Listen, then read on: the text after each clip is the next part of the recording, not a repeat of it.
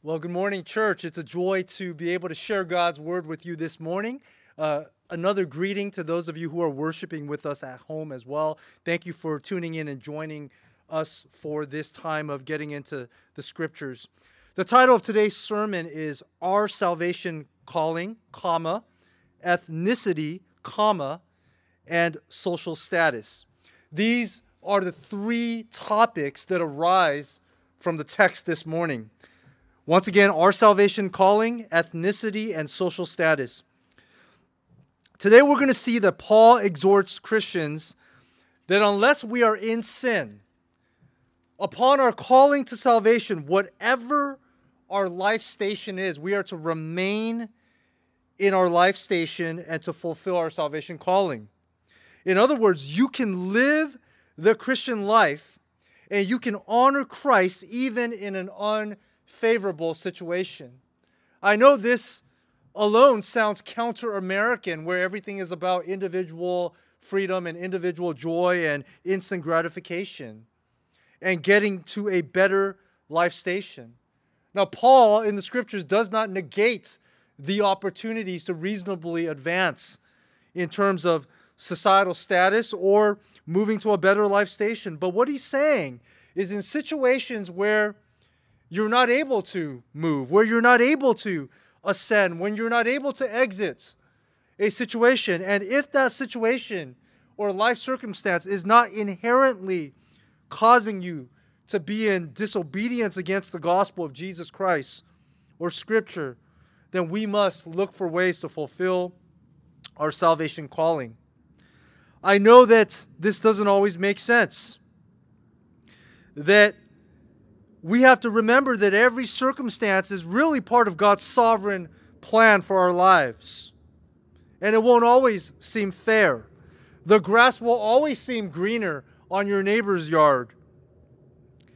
Someone else's life will always seem more blessed than yours. But the reality is, living for Christ really is the essence of a different type of power. It is a power that even if your situation doesn't change, you change.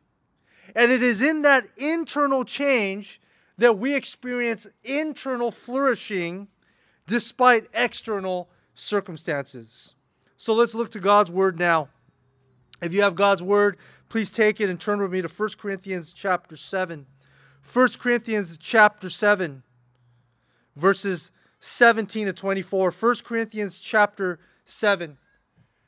You have your outlines on your digital bulletin, as well as for those of you who are in person who picked up the physical bulletin, you have your outlines there as well.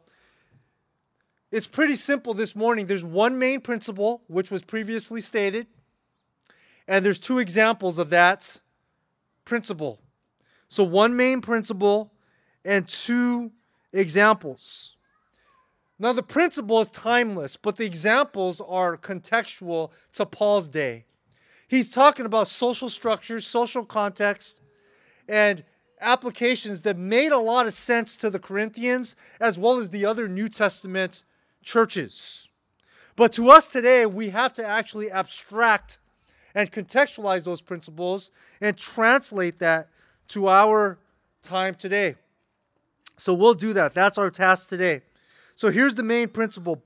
The main point is unless you're in sin, remain in your present life station and fulfill your salvation calling.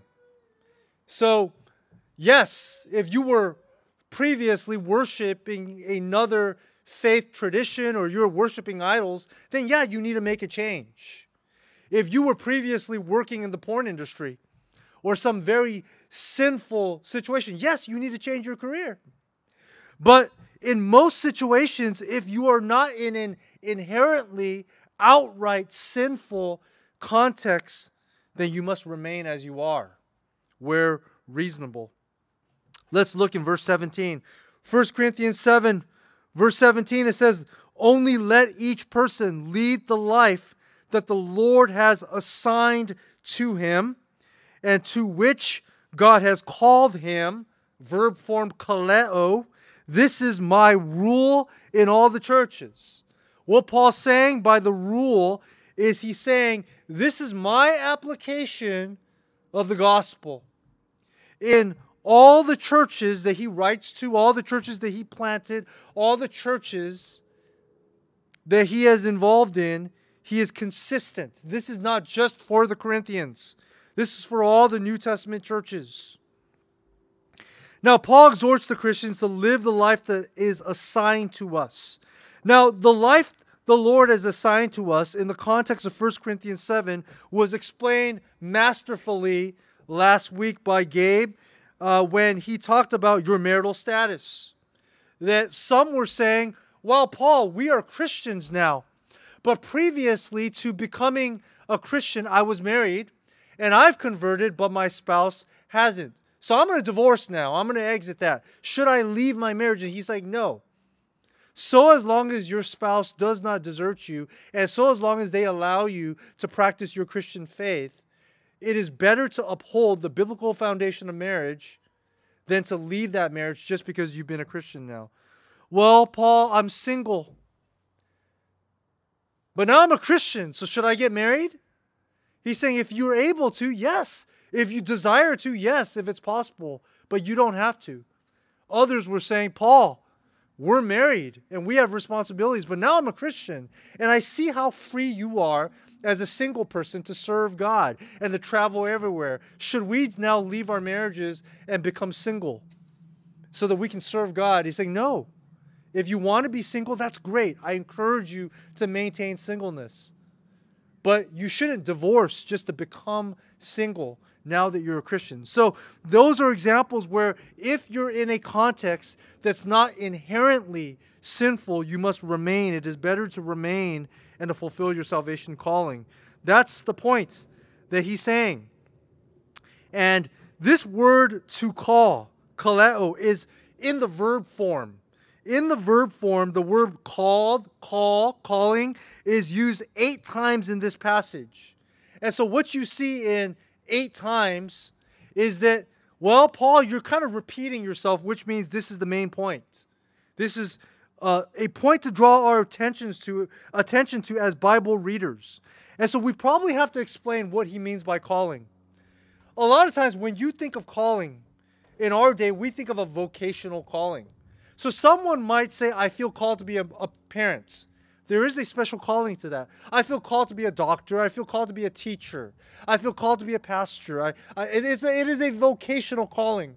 And the importance of having some concept of a vocational calling is not so much to justify your calling, but that when the situations in get life get hard, that it is a reminder to you that you should persevere because of your calling vocational calling. So if you feel called to be a teacher and you start to face the difficulties of online teaching in the midst of COVID 19, you want to quit.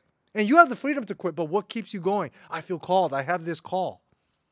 And as Christians, we might call that a God given call based on skills and decisions and doors that have been opened for us. Same thing with medical practices and so forth. forth. Why should you remain? So forth in your call to marriage or parenting. Why would you remain? Because there's something more than the circumstance. So some Christians are reading into this and they're confusing vocational calling from salvation calling. But if you look at the context, it is very clear based on Paul's usage, and I'll show you when you get to verse 20, that he differentiates your vocational calling with the word klesis the Greek word klesis is the noun form. This is also why I do think it's, it's right for pastors to go to seminary to learn these things. But everywhere else, he uses the verb form kaleo. So eight times kaleo, salvation calling, one time klesis, the noun form, referring to vocational calling. Okay? So we'll expand that as we get into it. But it's very important that pastors understand the original languages. You don't have to, but it helps you. It helps me, and that's why I share it with you. Not to sound smart, but because interpretation now helps you to understand what he's talking about. So you can leave your vocational calling, your klesis, but you cannot leave your kaleo in this context, your salvation calling. Now, as I mentioned, there are two examples of the salvation calling, but what is the salvation calling? The salvation calling theologians refer to this as your effectual call. What happens is when you convert to Christ, there's all kinds of spiritual things that are happening behind the scenes. Number one, there is the sovereign ordained plan of God to save you, and that is now being applied. So before the foundation of the world, God already determines who he's going to call to be his spiritual children. All the way from the Old Testament saints all the way to the New Testament saints, it's all fulfilled in Christ. Then he says, in order for this call to happen, Jesus has to come down and be born uh, uh, uh, through a virgin birth, be a man, go to the cross, resurrect from the dead, all that.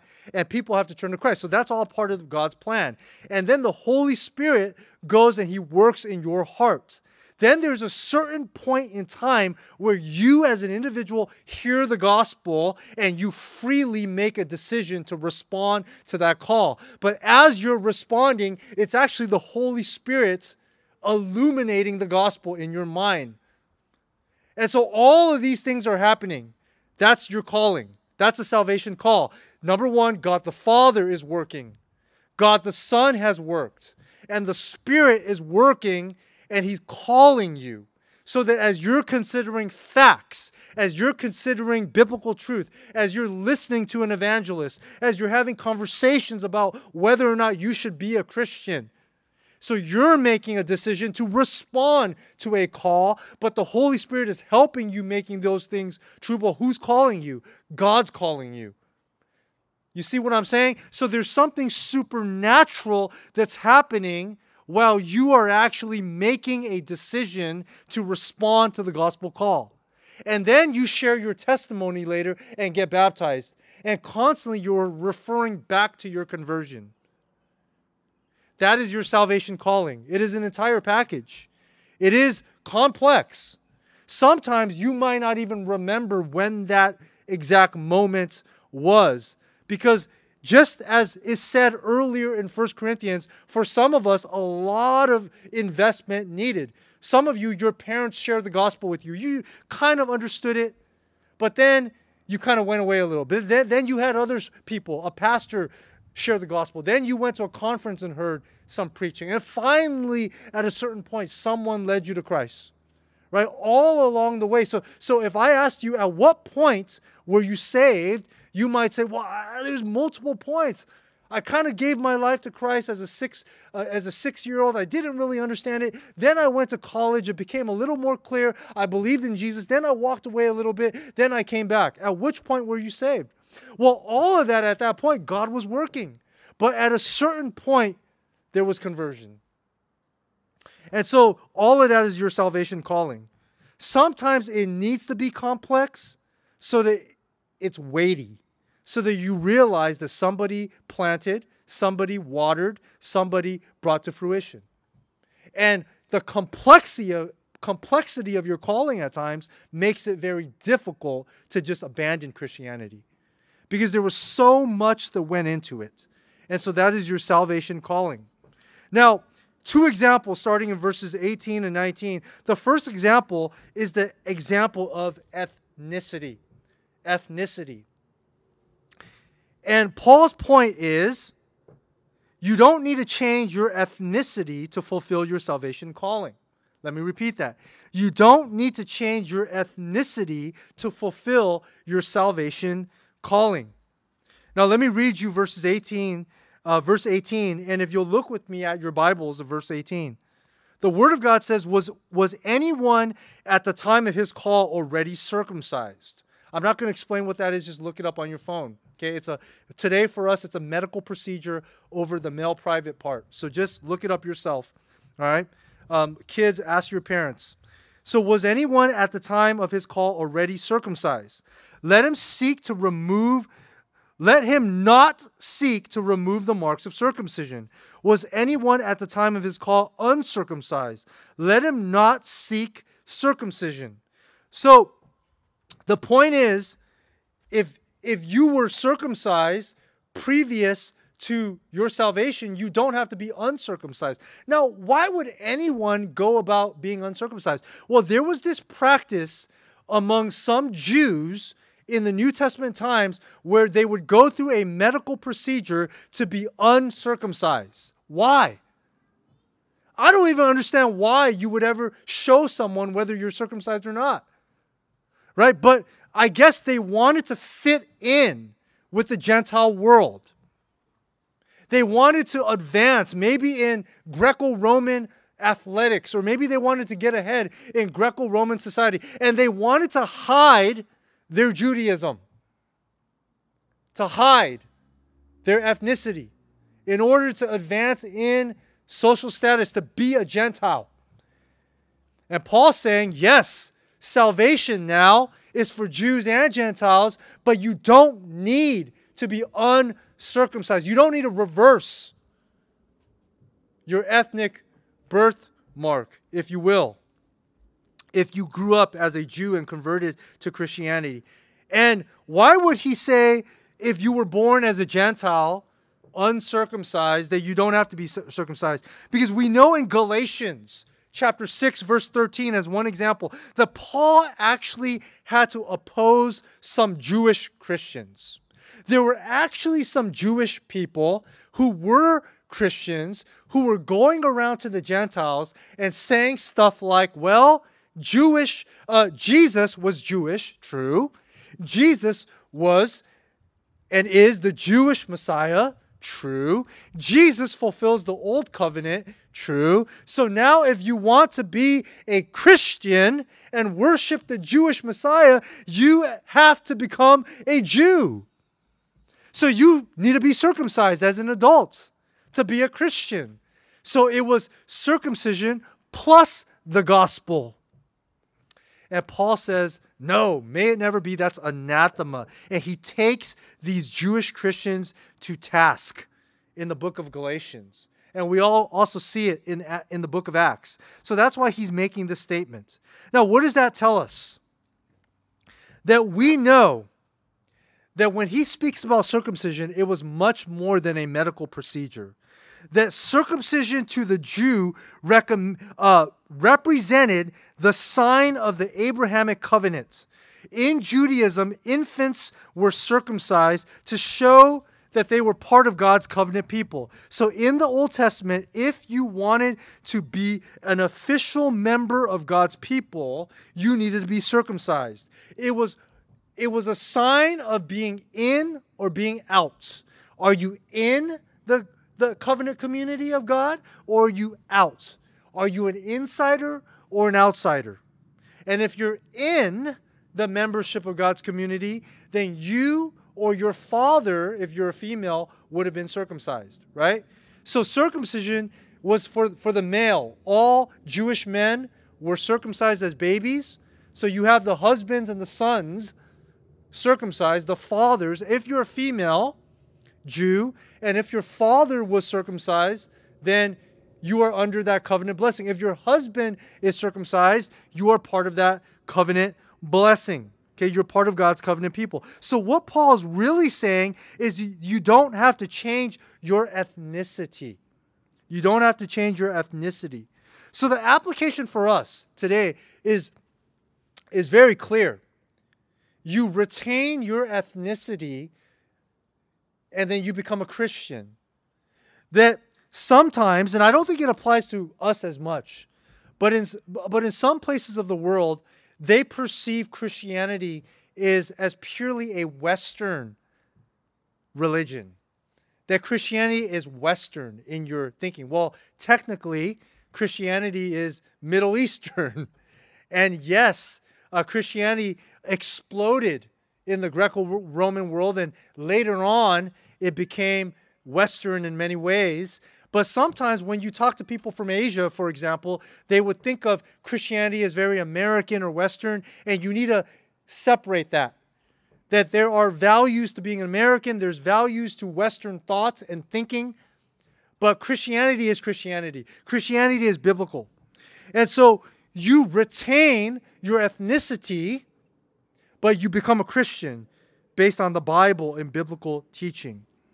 And so that's very clear. And so that's what Paul's saying. He says, Jews, you can continue to have your dietary restrictions if that's what you want, but don't enforce it on other people. He says, Jews, you continue to be a Jew. Christians, uh, Gentiles, you, you eat whatever food you want to eat that you previously ate. So as long as it doesn't cause you to worship idols. And, and if you were Chinese, if you were Middle Eastern, uh, if you were European, uh, of, of a European descent, you keep your ethnicity, but you worship Jesus Christ because the gospel transcends ethnic boundary markers, ethnic boundaries. You see, that's the difference between the old covenant and the new covenant. The old covenant had ethnic and geographical boundaries. God's promises to his Jewish people, there were ethnic boundaries, circum- like things like circumcision, things like Jewish people and food and dietary laws that would separate you from the Gentile nations. And there was geographical uh, boundaries. Everything was in Jerusalem. Everything was from the city of David. Everything was Canaan, uh, the promised land. But the gospel was meant to spread from Ju- Jerusalem to Judea to the ends of the earth. And so the gospel transcends all ethnic and geographical boundary and boundary markers. And so that's his point. In verse 19, he's saying, Neither circumcision counts for anything, nor uncircumcision, but keeping the commandments of God. Meaning, the reason why circumcision doesn't matter anymore because the boundaries no longer matter. There's no longer any boundaries that keep people from the covenant community because the gospel is meant to go to the ends of the earth to reach all peoples. So for us today, circumcision is purely a medical decision. Do you want it or not? It's up to you. It's up to your parents. It's up to you. It has no religious value in the sight of God like it did back in the Old Testament. Paul makes this point very clear in Romans 2, verse 29. Romans 2, verse 29, where, where he explains, spiritually speaking, that it's really about the inward circumcision of the heart that matters, not obedience to the letter of the law of Moses, meaning you don't need to change your ethnicity to fulfill your salvation calling. So, now let's look to the second example. So, the first example of why we must remain in our present life situation where reasonable is that you don't need to change your ethnicity to fulfill your salvation calling. The second is you don't need to change your social status to fulfill your salvation calling. You don't need to change your social status to fulfill your salvation calling. Notice that Paul restates the main principle in verse 20. Look with me at verse 20. Verse 20 is the same principle and I want you to see how most of your modern English translations do you a favor. Okay? So, verse 20, it says, each one should remain, stay in the condition in which he was called.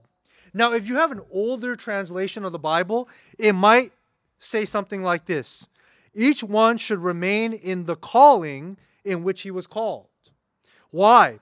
Because I mentioned in the beginning that this Greek word for condition is the noun form of call, klesis. And which he was called is the verb form, kaleo. But in its tense, in a different tense. Now, your ESV helps you interpretively. This is why it's important that you have a good Bible translation. It helps you so that you don't have to do the the work, right? Where it, where it it looks of the original languages for just the basic reader. It says each one should remain in the condition. So that's where you would say if there's a place for vocational calling or calling of life station, then this is where it's at. And so Paul makes it very clear that there's a difference that each one should remain in the noun in your present circumstance of wherever God has called you, in which he was salvifically called. So the condition is your circumstance, the he was called is your salvation. Okay, so let me make that very clear. Each one should remain in your circumstance, but fulfill your salvation calling. So again, it's the main, it's the same main point repeated. Now let's look at the example. I want you to notice though that, that what Paul is going to give you here is counter American and it's counter progressive movement. I want you to un- understand number one, that Paul understands the evil systems and structures of the Greco Roman world, and he understands where it wasn't favorable. He also understands that the church is not the government and the church is not secular society. He understands that as an individual Christian leader that there is a sphere of influence where, where the gospel can make a difference. And he knows that his role, not to say that he can't make a difference, but that his role is not to reverse or change a secular systemic problem or a secular structural problem because the gospel has a different power. And as an apostle, he's not the secular government. And the government of the Roman Empire, as, long, as well as Greco Roman society, is fallen. And so there's not so much that he can do other than to show the church as a completely different redemptive s- structure social context, if you will. And his focus is on the individual heart, not the systemic structures. Because the problem with systemic structures and systems are that you change this. What is a system? You change the system and structure, but you have to keep on changing individuals. As long as there are sinful individuals, there's going to be sinful structures and governments and systems. But the gospel changes the individual heart. So I'm going to show you that this morning. All right? So again, this is counter American. It is counter Western because he's telling someone to stay in an uncomfortable situation, yet it is counter progressive liberal because he's saying it's the focus is not on blaming structures and systems of society, but focusing on transforming individuals. Now let's look at it. So this is classical Christianity. Verse 21 Were you a bondservant when called as an individual? Don't be concerned about it then. But if you can gain your freedom, avail yourself to the opportunity. So let me be very clear. This word bondservant, the English translation is being nice. It's the word doulos, slave. So Paul encourages slaves to remain in your condition if you can't free yourself. But he encourages slaves if you can be freed, then do it. So I need to be very clear here because nowadays you look at San Francisco and what they're doing with the schools, changing the names. You look at what's happening with statues. Is there anyone who remotely supported slaves or was complicit in supporting slavery or owned slaves are being canceled. And we recognize that American slavery was evil. And we condemn American slavery. So I want to be very clear that Paul is not supporting American slavery. He's not supporting slavery at all. He is speaking with reality that as an apostle, he knew he couldn't reverse this social construct of the Greco Roman world. But he knew that the gospel could transform hearts one at a time and can equalize masters and slaves. So let me show you what he does. First, let's understand the difference between American slavery and Greco Roman slavery. If you and I lived in the Greco Roman world, most of us, most of us, depending on how much money you have, so I can't say uh, all of us, most of us, if you're an accountant, doctor, engineer, teacher, you're a slave. Okay, so let me show you. Slavery was commonplace in the Greco Roman world, but the slavery of the New Testament times was not like American slavery. Surely, there were abusive forms of slavery, so don't get me wrong. This is a fallen world. Of course, there were evil masters who abused their slaves, but generally, slavery in the Greco Roman world was filled with the most educated people. Scholars explain that slavery in the Greco Roman world was not based on race. That's the number one difference versus American slavery. Slavery in the Greco Roman world was not based on race. One could be, number one, born a slave. Sometimes people would, number two, sell themselves into slavery to, to earn some money, and then they would try to buy their way out of slavery.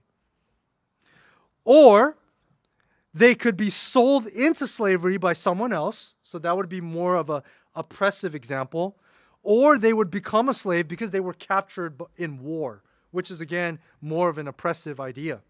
Scholars estimate that in the city of Corinth, one third of the population were slaves. So that's a third. One third were emancipated slaves. So that's another third that at one time they were slaves.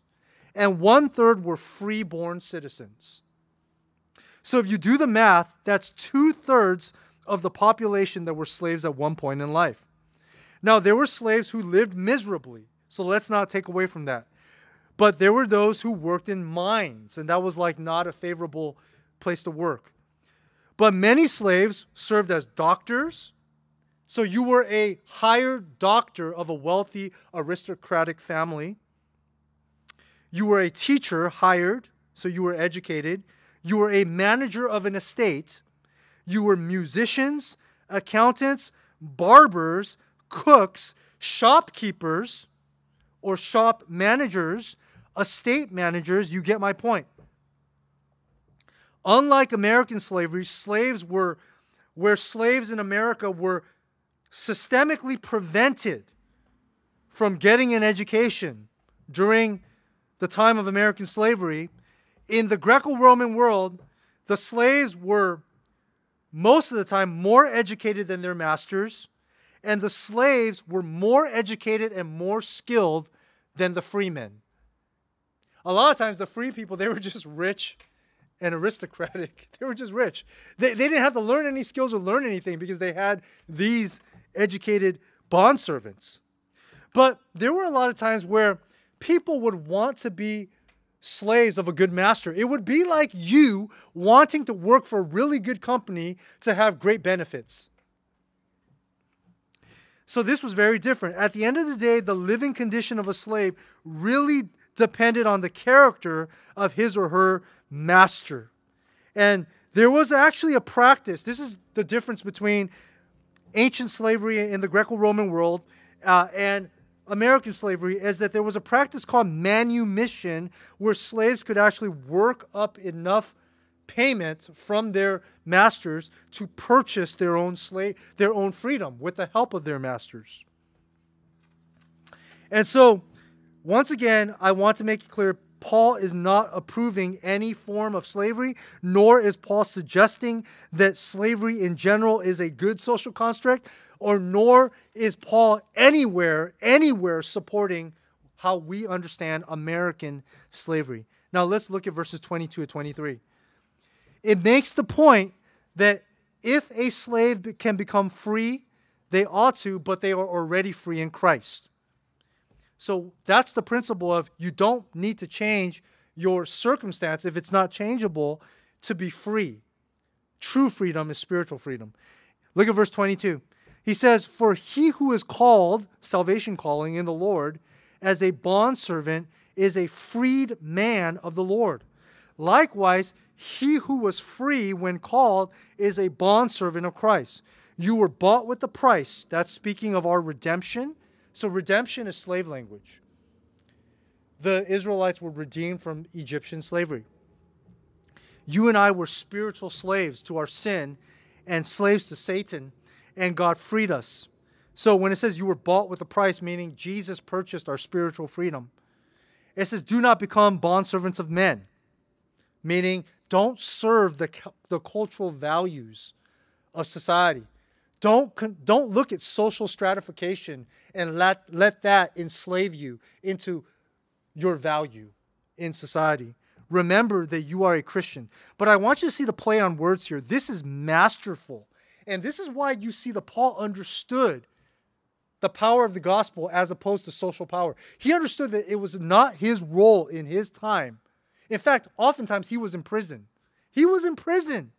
So it's not so much that Paul didn't think that he could be an, an abolitionist, he was in prison a lot, running for his life. And so he knew he could not get into the government affairs of reversing a social construct. Instead, look at what he says. He says, if you're if you were called to salvation and you happen to be a bondservant, you're actually free in Christ. And if you're a master or a freeman, guess what? You're actually now a slave of Christ. So he's talking to the masters now, saying if you're a master, if you are a free person, you actually need to obey Christ. You're actually a slave now of Christ. And if you're a slave of Christ, there's a certain way you need to treat people. So he's telling you that the church is a completely different social construct. And the church is a completely social, different social structure and social system. He's not saying that the world will change. He's saying that the church, you can be a master and slave outside of the church. When you come into the church, the relationship is equal, which means when you go outside of the church, that relationship is simply an employer employee relationship but things need to be done according to the gospel. He does care, but it's different. So now look at verse verse 24. So brothers, in whatever condition each was called, there let him remain with God. Once again, he repeats. Now, to go to the gospel, I want you to look at Philemon, the book of Philemon. You could turn there. I'm not going to be re- referring to any particular verses of Philemon. It's not a long book. But in the book of Philemon, you get a good example of Paul's view of slavery in Paul's New Testament letter of Philemon. If you've never read the New Testament, if you're new to Christianity and you're reading Paul's letters, that means in your English Bible, everything from Romans to Philemon, I would actually read Philemon as the first book. When you start with Philemon, you begin to understand Paul's theology. Philemon opens the doors to actually help you understand Paul in a lot of ways. We can talk about that another time in a Sunday school type of session. But I want you to see Paul's appeal to Philemon. Philemon is a slave master. And he had a slave named Onesimus. Now, Philemon's bondservant, Onesimus, had presumably stolen from Philemon. That's an inferred assumption. And now he's run away, he's escaped. But somewhere along the way, after he's run away from his slave master, he converts to Christ through Paul's ministry. Now that's significant. So you have now Philemon the slave master who is a Christian. And you have Onesimus, the runaway slave, who has presumably committed a crime, now converted to Christ, and they are now equal in Christ. Now, being a runaway slave during that time was considered a capital crime punishable by death, depending on context. Now, nowhere in this letter of Paul to Philemon do we get the hint that Philemon was a cruel or evil master. We don't get that hint anywhere. In fact, Philemon is appealed to as someone that Paul loves, that's dear to Paul, this master. And so we can assume that Onesimus, now becoming a Christian, realizes that what he did was wrong. And now this runaway slave turned believer in Jesus Christ is probably asking Paul, Paul, can you appeal to my master Ask him not to prosecute me. Ask him to forgive me. And Paul, somewhere along the way, has probably convinced Onesimus that, hey, what you did was wrong. Go back to your master. Because according to the laws of the land, you rightfully belong to him. Go back to him, and I will appeal for you. And Onesimus agrees that he could just run and hide, he could run away, but he is going to go back. And what we see here is that Paul or, or another detail that we see here is that Onesimus, this runaway slave, has become not just a believer, but he's become a spiritual son to Paul. So Paul didn't treat Onesimus as a slave, he treated him like a spiritual son. So that's also significant. In our world, we respect people based on education and social status. But Paul, he, he looks at this guy. Number one, he's a criminal, right? He's a fugitive. And he's a runaway slave. And so think about that.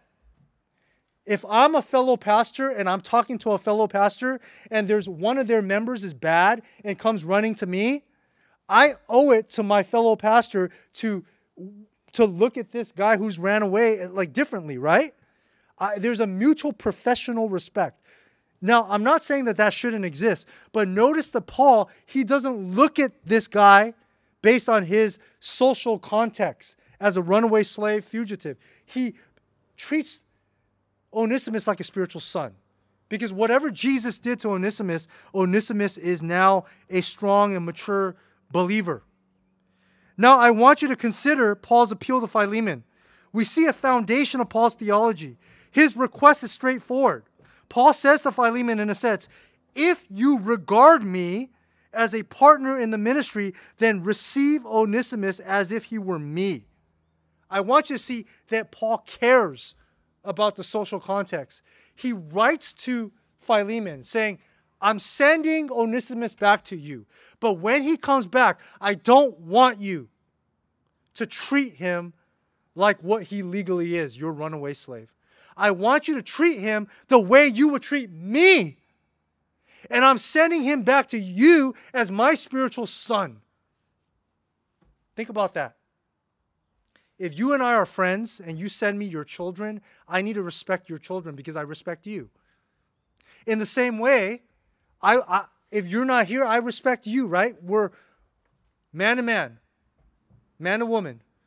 Paul's saying that. He's saying, I'm sending him back. You do not treat him like his secular social status. You treat him as a fellow brother in Christ fully, regardless of his social status. So Paul's making a very clear point of how the gospel destroys social context and structure without changing the social structure.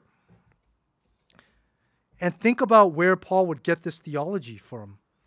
God the Father sends his Son to represent him, and we must receive the Son as we would the Father. Now, Paul, the spiritual fathers, says, Receive Onesimus, my spiritual son, as if you were to receive me. Treat him like me. And so Paul is a genius. He's balancing obedience to the laws of the Roman Empire by returning the runaway slave. Nobody could ac- accuse Paul of breaking the law, of being lawless. At the same time, Philemon's legal rights of ownership are being recognized, and he's adding a new social dimension through the gospel of saying, despite obeying the law, the gospel transcends the law. So there are three things that Paul's doing here. Paul has convinced Onesimus, the runaway slave, you need to return. You need to obey the rightful law of the Roman society. You need to remain as you are. Number two, Paul appeals to Philemon to take Onesimus back, not as a criminal, but his spiritual brother in Christ. And number three, Paul makes a spiritual request. And this is a new piece of information is that he actually says, I'm going to send him back to you just so you guys can reconcile. Philemon, I'm sending back your runaway slave so that you can forgive him, so that he can confess his sin, so that you can reconcile. But I'm asking you for a favor. I'm asking you for a favor. Will you send him back to me? Because your runaway slave, now my spiritual son, has become helpful as an assistant to my ministry. You know what Paul's doing? He's asking for his freedom. So nobody can say Paul doesn't believe in the emancipation of slaves. He is actually saying, I'm sending him back to you legally, rightfully. Now, you, I'm asking you, I'm asking you, Philemon, will you freely, lovingly, after reconciling, send him back to me? And Paul saying, I want his freedom. And so this is beautiful. This is beautiful. Now, did slavery continue as a social construct? Yes. Was there racism? Of course. Was there social stratification? Yes. But could you imagine what would happen as the gospel begins to equalize the status among fellow Christians, regardless of whether they are masters or servants?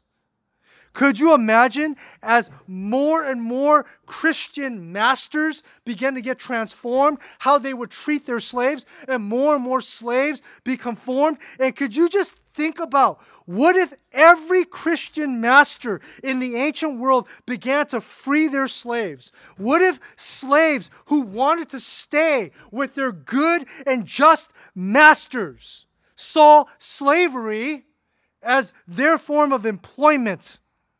Paul knew he couldn't change the social system, and he didn't sit around tweeting and writing, attacking systemic systems. Instead, he preached the gospel and discipled men and changed hearts by unleashing God's truth, one person at a time, one word at a time. And in the secular world, the poor will be the poor, the rich will be the rich. The corrupt will be the corrupt. The Jews will be the Jews. The Gentiles will be the Gentiles. But once you enter the sphere of Jesus' church, all are equal because it's only the gospel that can give us the construct of redemption that our hearts know is right, true, good, and beautiful. So, what matters is not where you stand within society or how society views you, but whom you're standing upon. On Christ, the solid rock we stand, regardless of our circumstances, all other ground is sinking sand. It is not so much about what your life station is, but is, it is upon whom your life is stationed upon. And if you have a fellow believer across from you, then those relationships need to reflect the gospel. And beloved, that is how we become a change agent in society. As salt and light, a faithful presence of the gospel that reconciles man to God and reconciles man to man. The big idea of today's message is Christ calls us to a life of internal flourishing despite our external circumstances. Let me repeat that. Christ calls us to a life of internal flourishing despite our external circumstances. Christianity may not change your circumstance, but Christ changes your life by changing you despite your circumstance. Let's pray. Father, we come before you this morning, as we come before this text, as we see gospel reality for us, as we live in a time where gospel truth is so desperately needed. We live in a time where people are confused, where Christians are confused, where pastors have been confused, caught up in political or secular theory and thinking. Father, help us to come back to the truth of your word. Help us to come back to the one truth that unites all men and women, which is the gospel of Jesus Christ, who died for our sins and was risen from the dead, so that we can understand what it means to love you with everything that we are and to love our fellow man, our neighbor, as ourselves. But you call us to something greater. You call us to love our neighbors as ourselves, but you call us to love one another, fellow believers, the way that you loved us, which is a high calling. Father, I pray that beginning in our church, that we would truly understand what it means to love one another despite any differences.